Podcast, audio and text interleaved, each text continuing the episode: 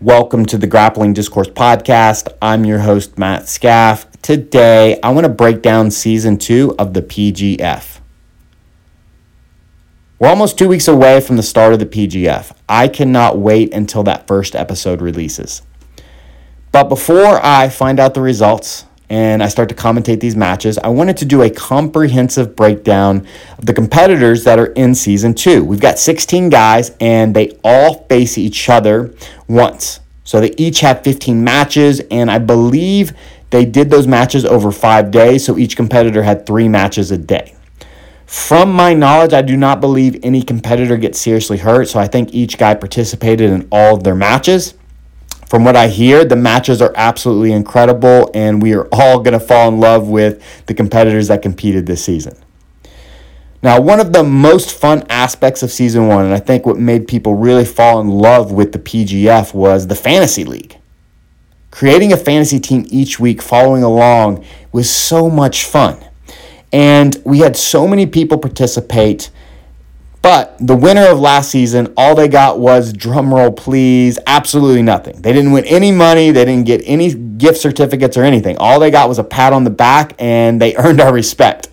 But for season two, the fantasy league is it's gonna be no joke because there's a thousand dollars on the line. Brandon has put one thousand dollars in the pot for the winner of season two's fantasy league. And all you have to do to enter is follow along each week. It is free to enter. You just need to pay attention and watch the PGF. And you will have a shot at winning $1,000. So you'd be crazy not to participate. Crazy. I wish I could participate. I almost don't want to know the results just so I could have a chance to win $1,000 because I like to think I'm pretty good at following and understanding the jiu jitsu scenes. I think I could do pretty good. But can't happen for me. So I want to do my best to help you guys out because I know some of these guys are unknown and there's not a lot of footage out there. So I want to give my thoughts and opinions on each grappler, how I'll do this season. And yeah, so I'm going to be ranting a lot. And now, one thing in the first season, I knew most of the guys and I had trained with almost everyone. So I knew their games pretty well. This season, there's a handful of guys I've never trained with that I had never seen grapple before until I had to do a little bit of research. I had to really dig deep to find some footage for a couple of these guys. But um, I'm going to do my best to break them down as well as some of the guys that I'm really aware of. And, you know, I'm going to be doing in depth breakdowns, especially for the favorites of season two. But we got to start with talking about this new aspect, okay? Um, well, I guess just the rule changes. So in season one, the matches were six minutes, sub only, and if you lost, you got zero points, and if there was a draw, you both got zero points. But if there was a submission, if it was a kill, which is a choke, you got seven points. If you got a joint lock, which they were calling a break, you got three points. Well, that's changed a little bit this season. So instead of getting seven points for a choke, you will receive six points. For a joint lock, you'll still receive three points. Now, if you get a submission in under a minute, then you get an extra point added to your score. So if you get a heel hook really quick in 10 seconds, then you'll get four points instead of three points. And I want to say this is almost the Jonathan Roberts rule because his score was really effective. He had so many quick submissions, but he barely, honestly, like he was in like danger of missing the tournament because almost all of his matches were joint lock finishes. So, not quite as big disparity between choking and joint locks. Now, the other big rule change is there are two teams. So, there's a red and a blue team. The captains were Elijah Carlton of the red team and Sam Barboza of the blue team. And they actually picked their own teams. So I believe Sam Barboza got first pick for being the 225 pound champion. And I'm not sure who he picked first, but they, you know, picked out so that until there were no competitors left. And in this season, there are going to be 15 blocks. Okay, so as I said, each competitor will face each other once for a grand total of 15 matches for each competitor. And each block, at the end of it, whichever team has scored the most points, each competitor on that team will receive an extra point. So there's a team element going into this season. So it changes things dramatically. And we saw at the end of last season, I mean, Elijah did kind of run away with it, but especially in the second, third, fourth, and fifth spot, like those extra points would have really, really mattered, you know. And we're talking about, you know, hundreds in this season, even like thousands of dollars that are on the line. So you really almost have to be like rooting for your teammates to help you get those extra points. Um, but let's go ahead and talk about the captains. We got to first start off with our 225 pound champion, the blue team captain, Sam Barboza. So, Sam Barboza is a brown belt out of 10th Planet Jacksonville. And he became the 225 pound champion by winning the four man no time limit sub only tournament that was held at the end of season one in the finale. And he made quick work of both of his opponents. In the finals, he faced Jake Elkins, and I know from experience, I've grappled with Jake a ton.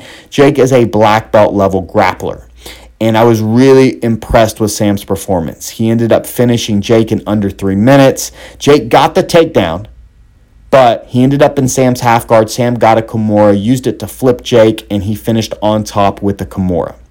Now, I've watched a lot of Sam Barboza and I've actually grappled Sam a few times. What I'll tell you from grappling him is he is insanely strong. He is so strong. When he grabs you, he feels like a gorilla. He's way stronger than he looks. He's probably 205, 210 pounds, so he's well under the 225 pound limit, but he is way stronger. He's going to be one of the strongest guys, if not the strongest guy in season two. And his game is, you know, he's really good when he gets that Kimura. Very, very threatening.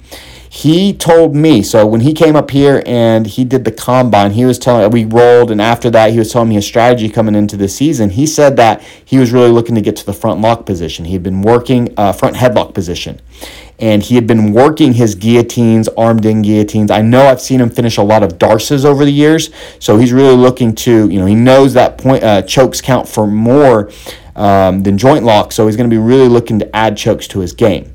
As I said, I've seen him hit a few Darce chokes in competition. I'm not sure if I've ever seen him hit a guillotine choke in competition. Most of the tournaments that I've watched Sam compete in have been EBI OT formats. He's done a lot of the Zapatero Invitationals. And from what I can tell you from having watched easily hours of Sam Barboza competing is his defense is insanely high level. I believe he was telling me, I think since blue belt, he's only been submitted four times. Now you hear that and you go, oh, you know, he's a brown belt now. Like, yeah, I get it. But, you know, uh, come on. He's a blue and purple belt. Like, how good were those guys?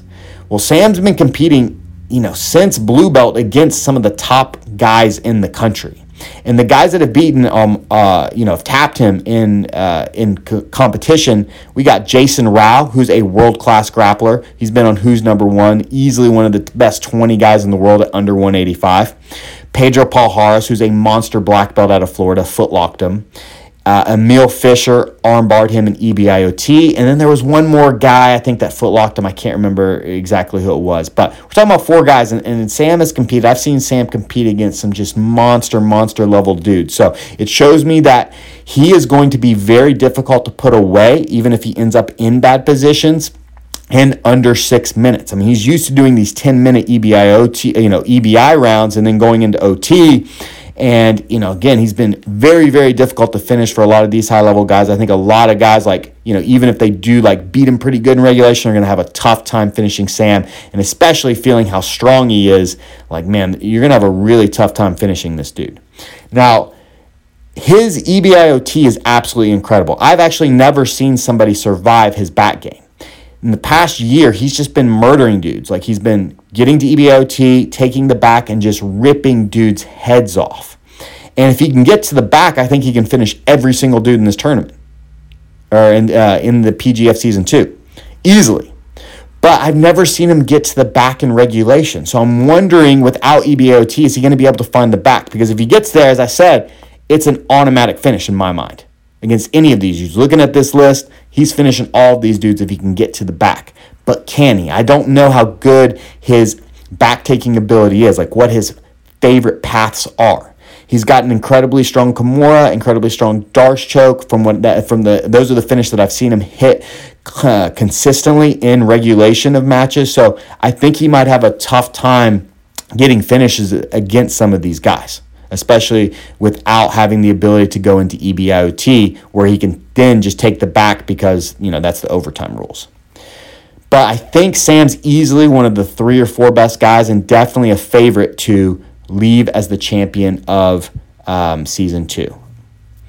Now, the red team captain. We've got the bad guy, the 195 pound champion, Elijah Carlton. And Elijah Carlton did something that was absolutely incredible in season one and something that will probably never be matched. I mean, he went 24 for 24. He won all 20 of his regular season games by submission and then won all four of the no time limit sub only matches in the tournament by submission. And he walked away as season one double champ and he's looking to come in and do the exact same thing in season two. Now, a couple of things about Elijah. I think Elijah, like looking at all these guys, he's he's still my favorite. He's actually my pick to win season two. I just think Elijah's game is so set up for success in the PGF. He is not only a good leg locker, he has an awesome back game. It's the triangle choke. It's just his ability to find the triangle when he's on bottom. I think that sets him apart from everybody because there's a bunch, again, a bunch of other monsters in this tournament, but Elijah's got the ability to choke you. And as we know, the chokes count more. And he's got the ability to choke you from bottom, from top, from so many different positions. And I really think that triangle is the best weapon in season two of the PGF. So I'm still betting on Elijah. You know, if I'm a betting man, I, I, would put money. Now, not as much money. Like in season one, you guys heard me go, no, no, Elijah's going to win this thing. This season, ah, man, I wouldn't put a lot of money because there's a couple of these guys. Like, I don't know how Elijah Carlton versus Sam Barboza goes. I mean, I've seen them compete against similar competition and then they have, you know, really similar results. Sam's definitely bigger and stronger than Elijah. Elijah's given up a lot of weight to some of these guys. Elijah's definitely not as big and as strong as when he walked in at the beginning of season uh, one. When Elijah first came into season one, I was like, holy crap, this dude's 195 pounds. Honestly, he was like 200 pounds of just straight muscle. He had to cut a few pounds to make 195. Looks like he's right around probably like 182, 183. So he's lost about 15 pounds. And you know, I, I, definitely think that that could hurt him in, in some of these matchups. But I mean, I love Elijah's game, and I definitely think he's a strong fantasy play every single week. Every single week, Elijah Carlton is a good building block to start your fantasy. Now, I want to go back to the blue team and talk about who a lot of people are picking. I think most people are putting their money on Hunter Colvin. And Hunter Colvin's a black belt out of Brothers Jiu Jitsu in Texas, I believe, or Oklahoma. I can't remember which one. But black belt out of Brothers Jiu Jitsu, and he's definitely the most accomplished grappler of season two's competitors. Like he competes all the time. He's been on Submission Underground. He's been on multiple EBI, CJJs. He's faced a who's who of, you know, the top grapplers. And man, this dude's a beast. He's probably about 205. He looks so, so thick. I've never grappled him, but he looks very, very strong. And Hunter's game, like he's a really good top and bottom, but he definitely prefers that Kimura. Like he wants that Kimura grip. I've seen him really sell out, whether it's rolling Kimuras or when he's passing. Like he's looking to get that Kimura grip, and he's looking to, you know, either use it to finish the Kimura or take the back and get the rear naked choke. Hunter's a good leg locker, definitely one of the best leg lockers heading into season two. I think he's right on par with Elijah. Like I think him and Elijah have a really, really good leg lock game, and probably I probably actually give Elijah maybe the edge. I've seen Elijah definitely finish way more guys with leg locks than Hunter Colvin, but again, I know Hunter's a good good black belt at leg locks. But as I said, you know, his specialty is getting on top, smashing dudes, getting the Kimura, and finding the back. I think definitely we'll see Hunter Colvin finish most of his matches by rear naked choke. I mean, it's just anytime I've ever watched Hunter Colvin, it's either Kimura finish, Kimura armbar finish, or Kimura to the back finish by RNC. So I'm, I'm, I'm assuming with this rule set that we're going to see him go for a lot more rear naked chokes. I don't know like what his front headlock game's like. I don't know like like about his triangle game. Um, as I said, you know, I know he's a good leg locker. I know he's elite at getting to the back and especially like elite at just getting the Kimura grip and using that to finish guys. But I definitely expect Hunter. Like, I would be shocked if Hunter didn't finish in the top three. And as I said, a lot of people are picking Hunter to win this season, and a lot of guys feel really, really confident. From the guys that I've talked to, um, you know, like, hey, like, who do you think's going to win this season? Almost all of them have said Hunter Colvin. Um, so we'll see. Now, We'll go back to the red team now and we'll talk about Jake Elkins, who was in the final of that 225 pound tournament. Now, Jake Elkins is an absolute monster. He probably has to cut a few pounds. He definitely has to eat healthy. I know most of the time he's probably walking around about 235. So he's our first guy that like is actually 225. Everybody else has been way under, you know, by at least 20 pounds. Jake's a big boy. He's a really, really strong guy. I don't think he lifts very much. So he's like, he's just got that grappling strength. He's an elite level wrestler. I look at him and a couple of these other guys to, to I mean, honestly, Jake's probably the best wrestler, maybe the second best wrestler because one of these other guys did compete at the division one level. But Jake is, I mean, he runs a super successful wrestling club. He's a purple belt under Brandon at 10th Planet Decatur. And he's just, again, one of my toughest training partners. His top game, especially his top game, is so, so good. Like if you can get him on his back, he's he's decent. He's not he's not exceptional off of his back. He's got an okay guard, but most of these guys are going to just destroy his guard if they can get him flat backed. But how many of these dudes can get Jake Elkins on their back? I don't think any of these dudes, except maybe one, can out wrestle him. And so they're all going to be playing from the bottom position. And I love Jake Elkins wrestling. Jake Elkins is a monster when he gets to use his wrestling and then go right into his passing. Jake is very, very good with like knee slices, and he's actually a really good like standing passer. He moves side to side very well. He passes passes ease um, equally well on both sides. And his favorite submissions are definitely the armbar. I'd say his best submission is the armbar. And this is where it like kind of like hurts Jake in my mind is he's not very good at leg locks. He's okay. Eh, he might be a purple belt level of leg locks, but definitely not to the caliber of most of these or some of these guys. I don't know about most, but definitely some of them, especially the top tier guys. Um, but his armbar is black belt level. It is super, super good. I've been caught in a couple, and it's like you got to tap instantly. He really prefers the Kimura grip, so he also is another guy that like chases that Kimura grip and will finish that. But I wonder how many chokes he can get. Like he's really good at the head and arm. So the arm triangle, really, really strong arm triangle. I think most of his chokes this season will come from the arm triangle. I've never really seen him do too many uh, guillotines.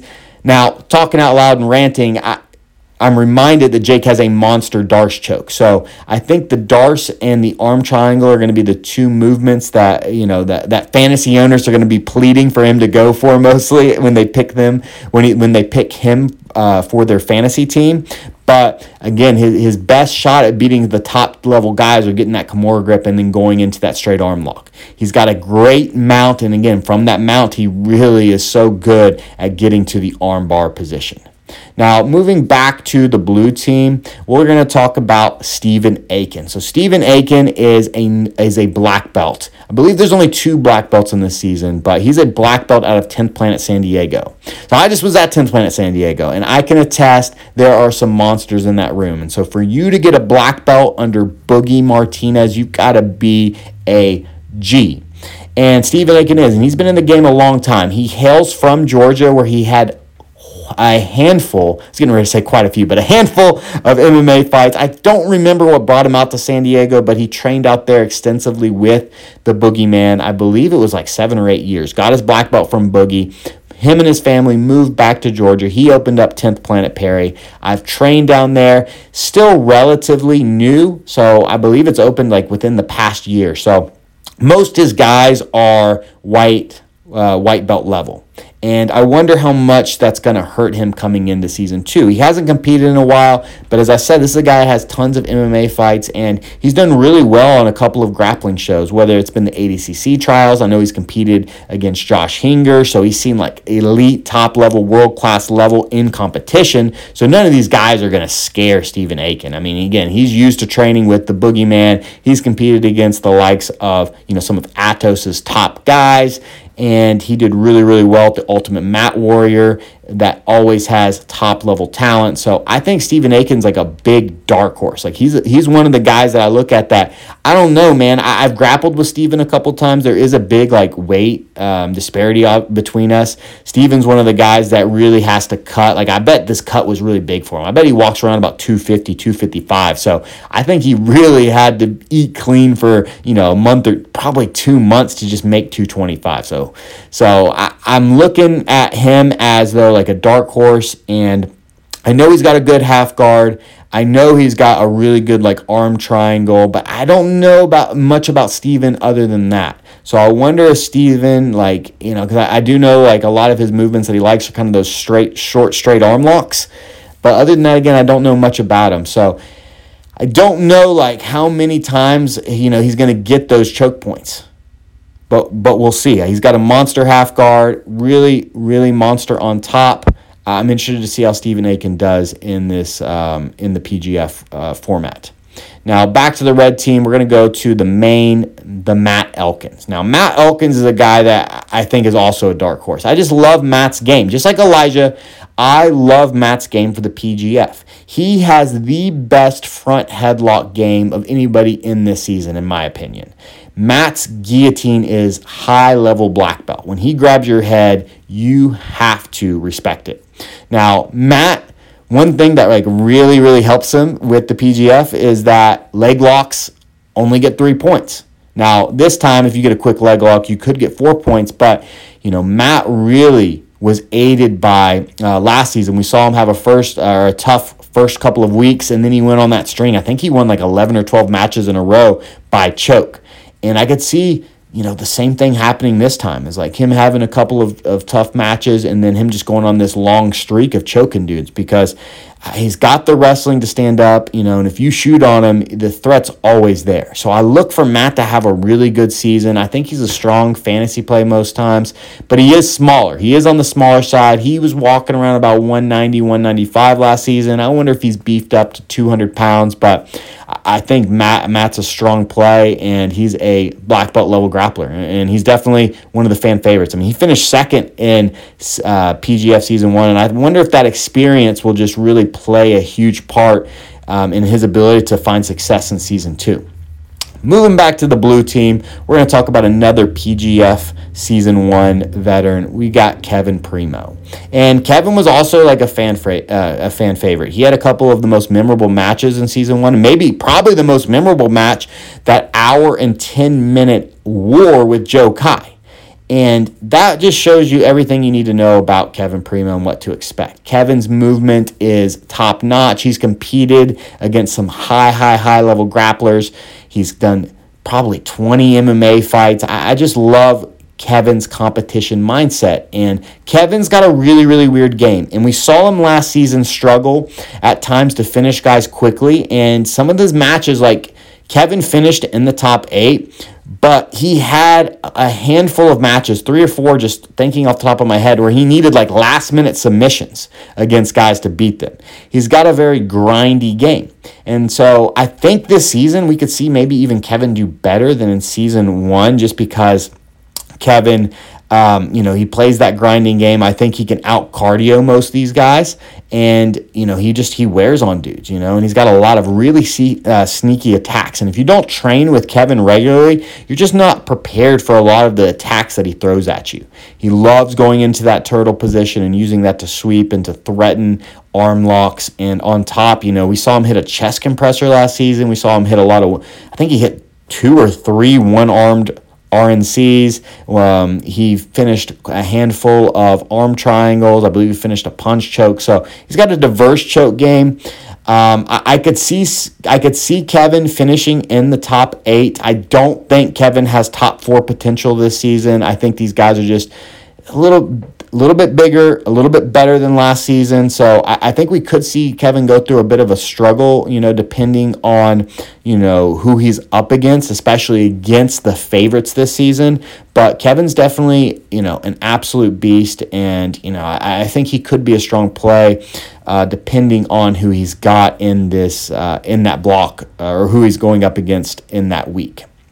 But moving back to the red team, we're going to talk about let's talk about Zach Edwards, the Squid Billy. And Zach Edwards is one of the guys that I'm like most excited to see. I've met Zach once or twice. We've never trained together. Zach actually started training four years ago, and he got his brown belt in three years. Three years from Zach and JM at 10th Planet Bethlehem. And you guys know that I think the world of 10th Planet Bethlehem, they produce some of the best talent in the world with Thor and Grace Gundrum. And honestly, JM and Zach are monster black belts themselves. So anytime I hear a guy is a brown belt, purple, any belt under those guys, I know that they're really, really good. And for them to give Zach Edwards a brown belt in three years I mean, this this kid's got to be special, and Zach loves to compete. I've seen him compete on a million different shows, from Fight to Win to Third Coast Grappling to some three team events to finishers. Like he loves to compete, and he's competed against world champion black belts. He's competed against Donna, a couple of Danaher students, and he's done well every single time. I can't think of a time I, I've seen Zach Edwards. I mean, I don't think I've ever seen him just get like beat bad. And I think even against some of these top level guys, like he always shows out. He always looks like he belongs. And so I think he could be a dark horse. I know some guys are expecting, um, you know, him to do well. Now, my biggest issue with Zach Edwards is almost every single match that I've seen him win has been by leg lock.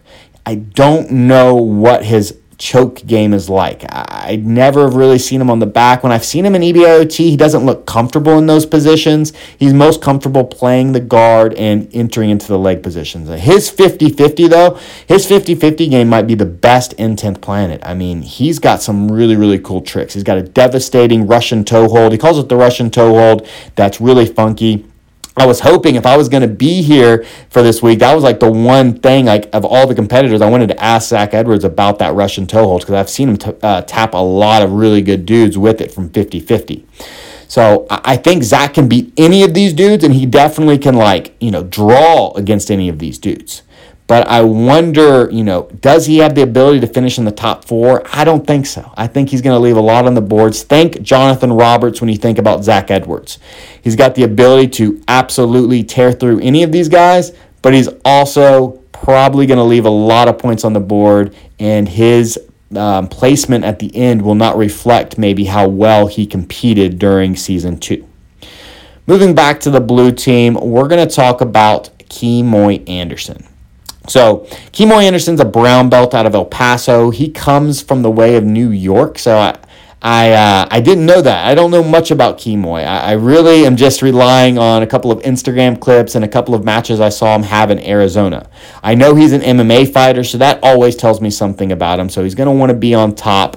Uh, I know he likes to pass the guard, and the finishes that I have seen him hit in competition have been triangle chokes, have been triangle variations. So I'm expecting to see some really funky stuff because, like, the matches I've watched of Kemoy, like, he'll, he'll try some flying attacks. He'll try some crazy stuff. And I, I think Kemoy, like he's he's looks incredibly strong. I was actually asking some of the guys out in San Diego about Kemoy because they've trained with him at El Paso.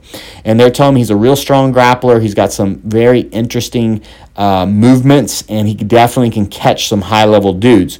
So I don't. I'm not putting Kemoy in the dark um, in the dark horse category. I, I think he'll be. I'm just gonna go ahead and make a prediction that he might struggle to make the top eight this season. I think he's gonna have some really good, surprising finishes, maybe against some of the top guys. Like he he might hold, uh, might be able to you know stop a dude like you know maybe Elijah Carlton or maybe you know Hunter Colvin from scoring but I, I do think he's going to struggle himself to score just just from just from the few matches I've seen. But at the same time, I don't know much about this guy. So you know, week one he might you know get three chokes, and then you're like, oh, I didn't pick him on fantasy because you said that you know you, you thought he would struggle to finish in the top eight. But that's just my impression. Um, again, I know he likes to be on top, and most of the submissions I've seen him hit have been from the top position. I mean, when you get an MMA fighter, you know they're going to be strong. You know they're going to do really, really well on top. I don't know what his wrestling's like, so I, there's a lot of strong wrestlers in this, a lot of strong takedown artists in this season. So it might be a struggle for him to get to the top position, but we'll see.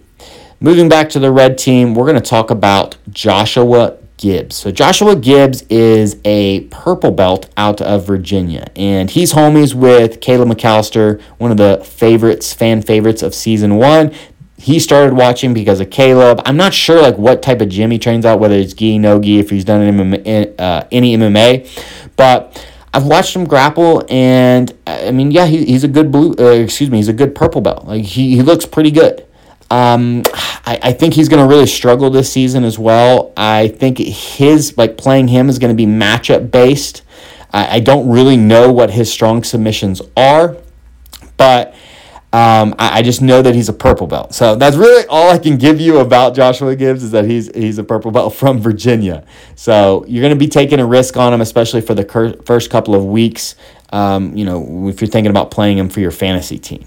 Now I'm going to go ahead and stop right there because I want to just like mention some of you guys are like, you know, maybe if you didn't play the fantasy, like, well, why wouldn't I just choose Elijah, Hunter, and Sam every single week? Well, you cannot spend over a certain limit. So I think last season it was $66, and so you had to choose players up to $66. And Elijah Carlton some, some weeks was like $27. So if you chose Elijah, you used more than a third of your bankroll. And so, man, you almost use like half your bankroll on one guy. And so, yeah, maybe you use Elijah and some other guy, you know, he gets more competitors because, you know, he didn't use Elijah. He might have used, you know, somebody like whoever, like Nilo, and maybe Nilo balled out. Or I remember one week Noah Randolph. So Noah Randolph is a 17 year old blue belt, and he was the highest scoring player in one of the weeks. And only a few people used him. And so they absolutely dominated. And like, I think the guy that ended up winning, like, he won because he separated himself from the pack because he played Noah that week, where Noah scored like 24 fantasy points. And so you really do need to, it's honestly almost more important to pay attention to the guys I'm getting ready to mention because they're the ones that are going to make or break you in this upcoming fantasy season. It's like the $1,000 will be won because some guy, you know, took a gamble on Joshua Gibbs and Joshua Gibbs maybe got two or three chokes that night and, you know, that's set him apart from everybody else. But moving back to the blue team, we're going to talk about Grayson Webster, the longtime, lifelong martial artist out of Webster's Karate. So, Webster's Karate is a local martial arts school actually in Decatur. So, it's cool to have another school, like a local, like super local. It's like 10, 15 minutes from us. Um, you know, the Webster family was always awesome to Brandon. Brandon started off 10th Planet Decatur at Webster's Karate. And I've never trained with Grayson. I know Grayson, as I said, he's been training Tang Soo Do and under his father, Jamie Webster, for his whole life. And I've actually grappled his father a couple of times when I was a white belt. And I would say Jamie was like a good, like a really good blue belt, maybe low level purple belt at the time I grappled him. And this is years ago. Again, I was a white belt. But I wonder, like, I know, like, their main focus is self defense. You know, they're really, really good at Tang Soo Do. And I know they've done a lot of like basic, like Gracie combatives. Like they really focus on Gracie combatives. So, you know, Grayson's been training arm bars, triangles, Kimuras, you know, hip bumps, um, you know, arm bars from mount, that type of thing, like most of his life. But he doesn't, he has not been training like competition jujitsu, like modern jiu-jitsu for very long. He just got his blue belt from Triad Martial Arts, and Triad's an awesome school. Daniel O'Brien's absolutely amazing. He's a great grappler, but they also don't really work on a lot of modern jiu-jitsu. They're very self-defense oriented as well. And so I just wonder if his game, if he's going to struggle, because he, he's one of the least experienced guys, but at the same time, he is a lifelong martial artist. And so I wouldn't be surprised. I mean, maybe he's got a few tricks up his sleeves. Maybe he upsets some guys. I'm not sure. I think it's going to be a really like a long, long shot for Grayson to finish in the top eight. I think, you know, most weeks he's not going to be the most viable fantasy option. Um, you know, I, from just thinking about that Gracie combatives, like if you've been training Gracie combatives and then having trained with Daniel and a lot of Daniel's students, you know, it's very joint lock heavy. It's a slower pace. So I, I just think he's really going to struggle under this format. Moving back to the red team, we're going to talk about Mega Mike Johnson. And Mike Johnson is that's what the, that's what all the guys were calling him was was Mega Mike. Uh, and Mike Johnson's absolutely built. Mike has trained at 10th Planet Decatur a couple of times. I have not rolled with him, but I have watched him roll, and I've talked to guys that have rolled with him. He just they say he's super strong and super heavy. He's got a good game. Um, I don't think Mike has. I know he's a purple belt under SBG, so he's coming from that same lineage as Matt Elkins. But I don't really know much about his game, especially like what submissions he prefers. You know, looking at him, you just would imagine Americana and Kimura, maybe North South choke. Like he's just built like a stud.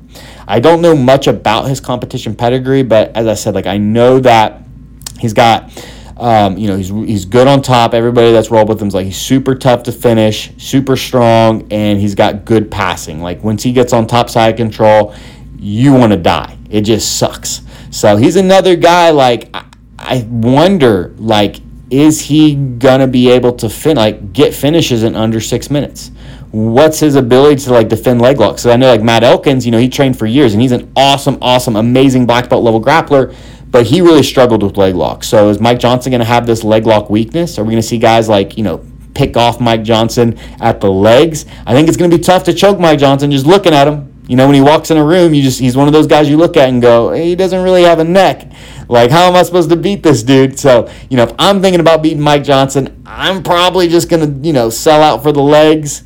Ah, it's gonna be tough to, to finish him anywhere else. So we'll see. I think Mike Johnson, though, you know, he could be one of those guys this season that really throws a monkey wrench. Like it, will come down to three or four guys near the end, and uh, you know, they're like how they do against Mike Johnson might really separate them. So maybe Elijah Carlton, you know, finds a triangle choke on Mike Johnson, and Hunter Colvin has to, you know, get a leg lock and that might be what separates them at the top. Or maybe even you know mike johnson gets a draw with one of those guys and that's what separates them at the top. So i really look at mike not as a dark horse but as a guy that's definitely going to upset some of the top level guys because they cannot finish them so i'm excited to see. I love again all these alabama guys that are in it. Like i'm kind of secretly rooting for them i just want them to show well for the state of alabama but moving back to the blue team, we're almost done, guys. I know I've been rambling for a long time.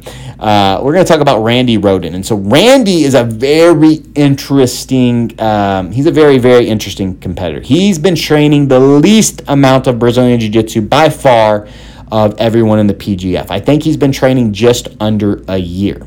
But he wrestled Division One at Duke when Randy first came, he's trained once. I think he's only trained one time at 10th Planet Decatur, and he came with a couple of guys. And I'd trained with a couple of guys before. They're just like blue belts, and so I didn't think much about him. I thought they just brought along because I think he was just wearing like a t-shirt and shorts. So he looked really strong. Like he looked strong. His legs are thick, thick. But I didn't think much about him. I thought, you know, our purple belts would handle him, blue and purple belts would handle him super easy. But I remember looking over and I was watching him roll with Kevin Primo, and he was giving Kevin everything he wanted. So I was like, man, what's this guy's story? Well, I found out after the practice that yeah, this this kid had wrestled, just got done wrestling Division One at Duke, and you know he's really starting to get into grappling competitions, and he really wants to get into it, uh, into grappling competitions and trying to compete at a high level. So he's training out of a small gym in Georgia. I think he's the wrestling coach there. I think the head coach is a purple belt. Maybe he just got his brown belt. So again, he's another guy. Like I know, you're a Division One wrestler at Duke. Like you've grappled black belt level grappler. So he's in that. Like he's a guy that like man, he's a black belt level grappler. But I wonder about his submissions. Like in a year, almost every wrestler I know, no matter how high level they were, they weren't good at submissions. Like they were just now starting to get one or two things they like to do and they could finish guys, but they definitely weren't finishing high level guys, um, you know, at this point. Now they could control a good guy, like a really good dude, but they couldn't tap him. And the PGF, it's all about tapping dudes.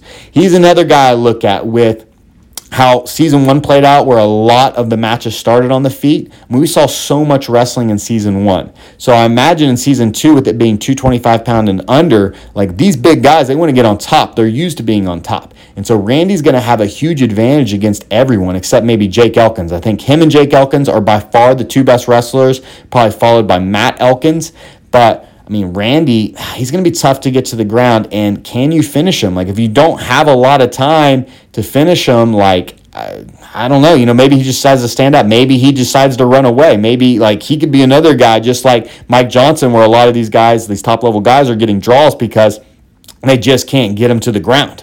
So I'm interested to see how Randy plays out this season, what submissions he likes. When I watched him at our gym, I didn't see him hit any submissions. Like it just was a lot of like control, and you know he was like pinning guys. Um, he did get submitted a couple of times. I want to say by leg lock. So that's another thing. Like with his wrestling pedigree, I wonder if a lot of guys aren't going to try and pick off his legs and just go screw it. You know, I'm I'm just going to chase the legs and see if I can get maybe four points because I get a really quick leg lock um, you know, so I can get that extra point, or even just going, hey, you know, I'll, I'll take whatever I can against Randy. So we'll see. Um, I think Randy's really going to struggle to finish in the top eight, and yeah, we'll see.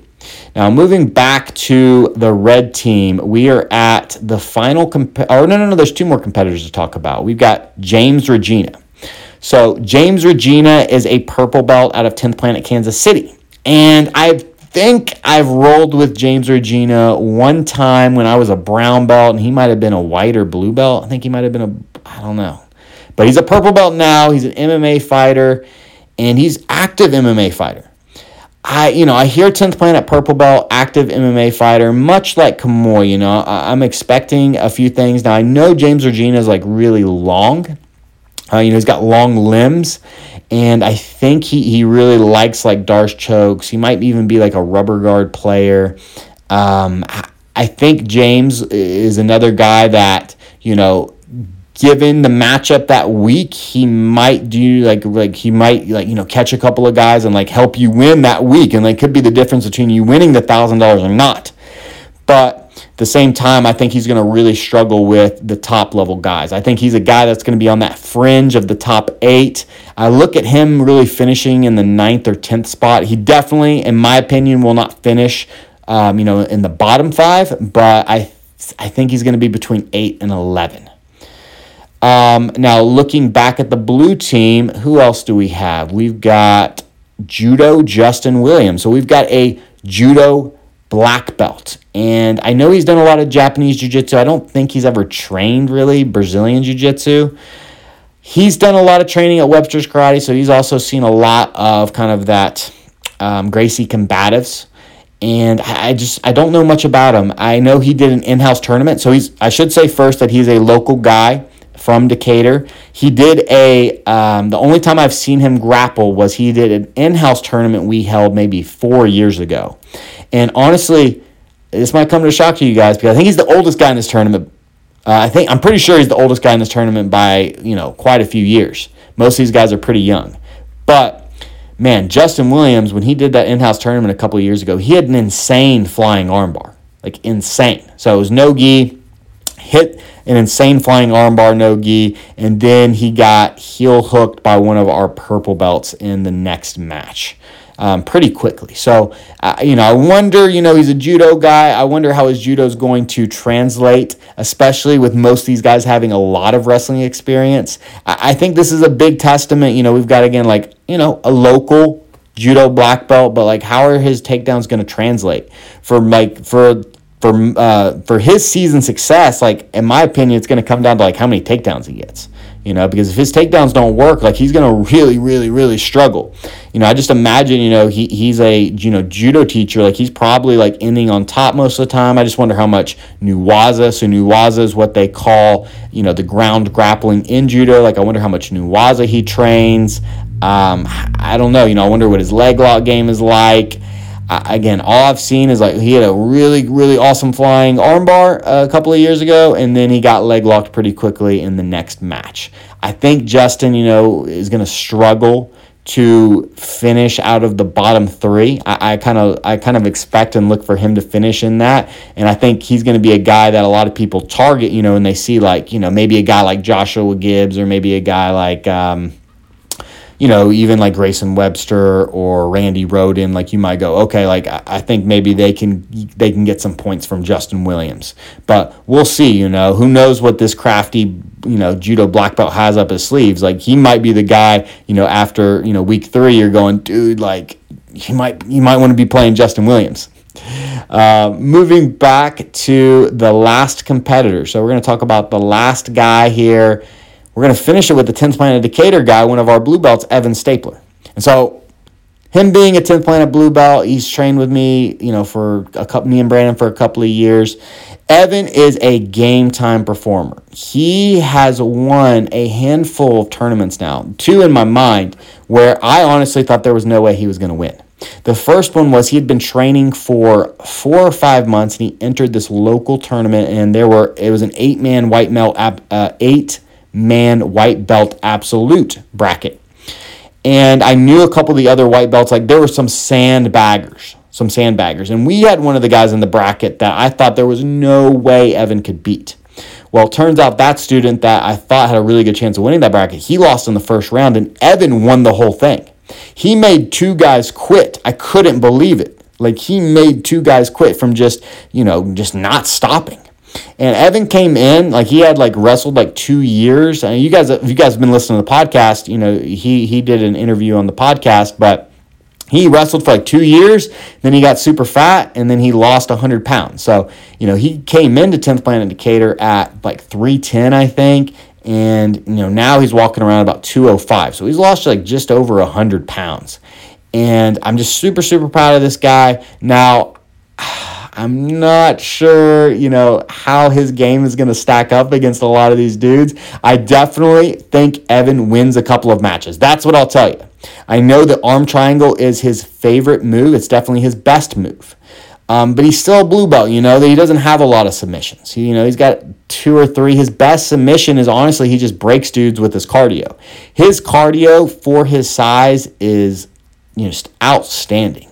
And so I think he could wear on a couple of these big guys and maybe, you know, cause a big upset. He just has always performed way above his pay grade. That's all I'll tell you. Is like there's just times Evan shouldn't win and he wins. So I do look for him to win three or four matches, maybe even maybe even five, maybe even wins a third of his matches this season. And I think he could be another viable fantasy option.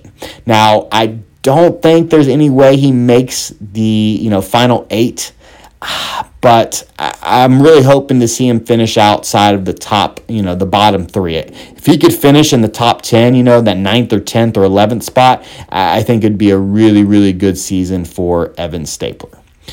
He's decent at wrestling. I expect him, though, most of the time to, to actually be on the losing end of the stand up exchanges. But when he can get to the top, he's an absolute handful. That wraps it up, guys. I just talked for shoot looking 47 minutes on all of the competitors. So, you know, use that as a reference. I, don't blame me though if, you know, a guy like Joshua Gibbs or Kemoy Anderson dominates and they finish in the top 3 because I don't know much about them, you know. They could be absolute studs, but I really think the the champion from this season will be Elijah Carlton. I think Hunter will finish second and I think I think Sam Barboza will finish third. So I think we'll see a lot of chalk at the top, but one of the things that makes this season so interesting is there always is a dark horse. So in last season, Jonathan Roberts was that dark horse for me. He absolutely killed it. He was so much better than I thought. Like I heard this dude was good, but man, I didn't know he was like a really, really good black belt. So I'm expecting that especially this season with not knowing, you know, even more guys. One of these guys is going to surprise everybody and they're going to finish in the top 3 or 4. We'll see. We'll just have to wait and see what it is. Make sure you guys tune in in a couple of weeks. Make a fantasy team. $1,000 is on the line. Do not miss it. Peace.